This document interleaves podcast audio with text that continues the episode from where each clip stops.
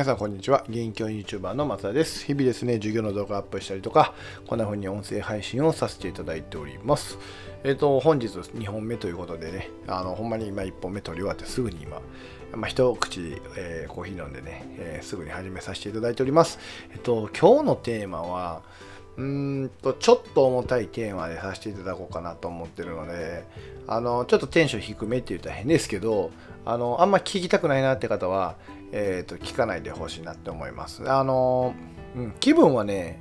うーん、いや、僕は目を背けたくないので、今から話するんですけど、気分はあんまり良くならんかもしれないですね。はい。だから今日あった話なんですけど、はい。えっ、ー、と、そんな感じで話そうかなと思ってますので、よろしくお願いします。では、あの、本題に入る前にお知らせを2つさせてください。えっ、ー、と、1つはですね、煙突町の寺子屋っていうグループをやっております。えー、大人も子供も学べる、そんなグループとして、英語で歌を歌ったりとか、えー、一つのね、テーマで深掘りしたりとか、あとゲストティーチャーに来ていただいたりとか、なんかいろいろさせていただいておりますので、もしよかったら参加してみてください。えー、概要欄にリンク貼っておりますので、こちらの方から参加ください。ただし、あの、Facebook アカウントが必要になります。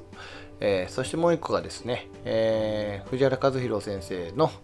朝礼。これが YouTube に配信されてるんですけど、これをね、アプリにして、えーと、アーカイブ？アーカイブっていうんですかね、あのまとめまとめれるようにさせてもらっています。あのー、これも概要欄にリンク貼ってまして、で、それをね、ホーム画面に追加かな、してもらうと、あの、アプリみたいに使えますので、ぜひ活用してみてください。本当にね、中身がすごく濃い、えー、情報編集力の話であったりとかね、今、ディベートの話であったりしてるので、ぜひね、えー、活用していただけたらなって思っております。はい、ということで、今日の本題ですね。えっ、とね、今日の本題はですね、うんと本当に非常に残念な話なんですけど、あの僕がね、今日あの、ちょっと友達に誘われましてですね、えっと、あ僕あの、大阪に住んでるんで、ちょっと大阪の地元の話になっちゃうんですけど、えっと、友達にちょっと呼ばれましてですね、イベントに、ね、ちょっと足運んでみようということで、あの本町のね、駅に行ったんですよ。あので、その本町の駅のホームでですね、えっと、人がね、ベンチにすごい横たわってるって言ったら変ですけど、こう、倒れそうになってる、横たわりそうになってる状態で、あの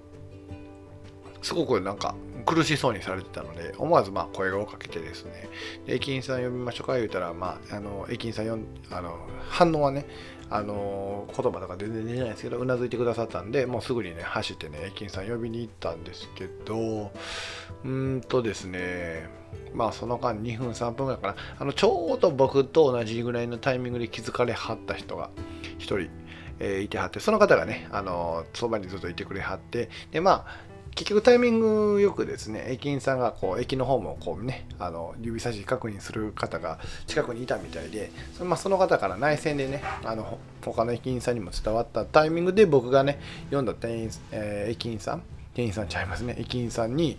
あの伝わったので、まあ、それはそれでね、うんと良かったんですけど、まあ、非常に思ったのがですね、じゃあその方いつからって言われたら、これ分かんないですよ、ほんまに。あの僕ほんまに降りて、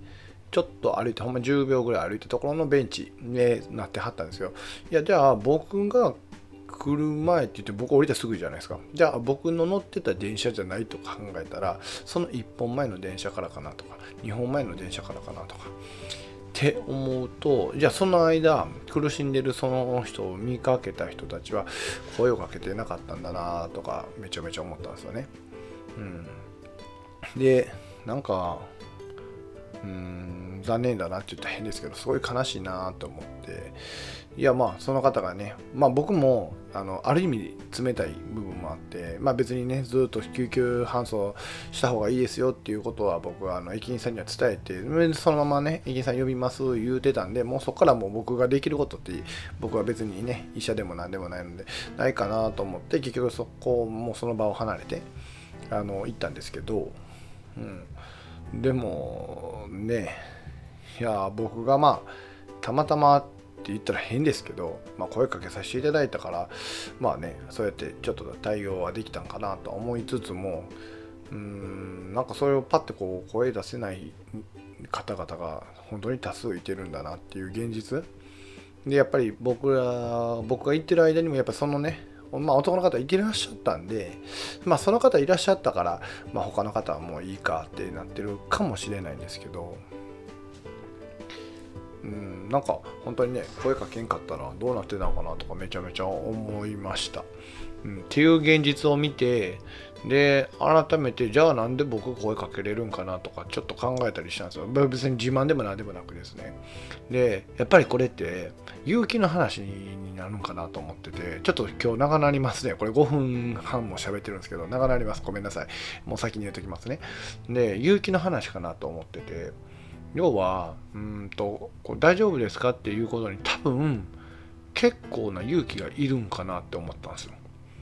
要はうーんその方がどんな方かもわからないしほんまに苦しんでるのかどうなのかも、まあ、僕は見て分かったんですよ。でもこれで声かけて迷惑やったらなとかじゃあもう考えるのかなと思って。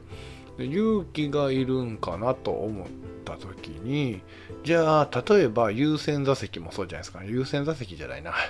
優先座席には僕座らないんで。えー、っと優先し優先者言ってですかね？お年寄りの方とか僕妊婦さんとかですね。パあのあと子連れの方僕ちっちゃい子を連れてる方。これ、うん、厚結構厚ましいんですけど、えーと、聞いてみてですね。もし座っていただきたいんやったら座っていただこうと思って、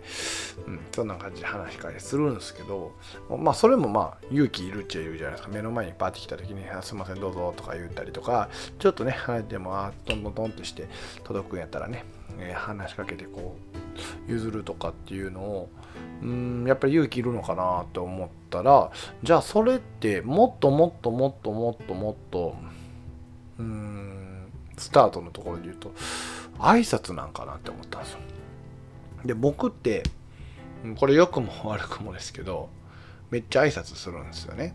っていうのが多分昔から僕結構挨拶うるさく うるさくって言ったら変ですね。元気よく、えー、やるタイプやってあのそれで結構幼稚園の頃からも褒められたりとか小学校でもね褒められたかあと中学校は僕あれなんですよね。あの通知表にめっちゃうなずいてくれる？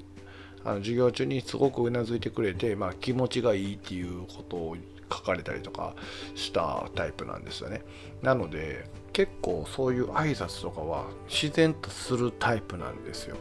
でやっぱり今時の今時のって言ったら変ですけど挨拶ってなかなかできない子いてたりとか僕実際今教えてる子の中でもやっぱいてたりとかやっぱ大人でもそうなのかな？挨拶なかなか得意じゃない人はいてるなと思ったりするんですけどやっぱこういう方々ってそういう時に勇気出えへんのかなってめっちゃ思ったんですよね。うん、って考えたら逆に挨拶めちゃめちゃ大事やなと思って。挨拶をきちんとできるとか挨拶をこうね自然とできるようになってる状態っていうのがもしかしたらこの、えー、優先座席を譲ること優先座席しちゃうって。優先 され優先してあげるべき方が来た時に優先してあげる譲ってあげることができるんです。お席を譲ることができたりとかそうやってあのちょっとねあの体調悪い方に対してすぐに声かけができるとかなんかそういううん勇気をあの挨拶をきちんとすることによって兼ね備えることができるのかなっていうふうに思ったんですね。でやっぱりここで改めて挨拶の重要性っていうのがあるんじゃないかなと思って、うん、だから僕もですねあの結構挨拶うるさいタイプっちゃタイプやったんですけどあんまり最近ね実はあんま言ってなかったんですよ。っていうのはなんかコミュニケーションやっぱり取りづらい子がいたりとかもするじゃないですか。うんなんであんまり挨拶を強く言わんようにはしてたんですけど改めてちょっとね今日今日のその出来事を見ていやここまで勇気のない人っていうか変ですけどほんまにめちゃ苦しそうにしてるのに声かけへん人がいっぱいおるんやなと思ってしまってそこに僕は結構ショック受けたんでですね、うん、ちょっとここはまた、うん、挨拶の重要性みたいなことを話を、うん、僕はあんまねえーともともとがこういうテンションで喋れないタイプなんで言葉でするよりは僕文面の方が伝わりやすいかなとか思ったりとかでも言葉でもちょっと伝えたいなって思ったことがだったんでちょっと今日は自分の出来事も含めてこんな風にお話しさせてもらいました。はい、なんで今聞いていただいている方でですねもしちょっと心当たりがあればですね是非あのちょっと挨拶から、えーと、気持ち入れてやる気持ち入れてやるって言ったら変ですけどあのきちんとやろうってちょっと意識していただけたらねそれがもしかしたら一人の命,、まあ、命に救えたかどうか分かんないですよでもすごい苦しそうやった中で、まあ、一応ね駅員さんがこう救急に多分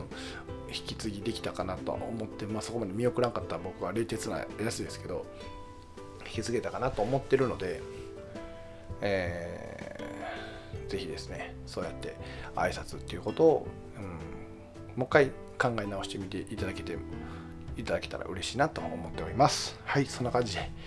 今日の本題以上でございますね。あとあれです。まあフォロワーさんを表示する企画をやっておりまして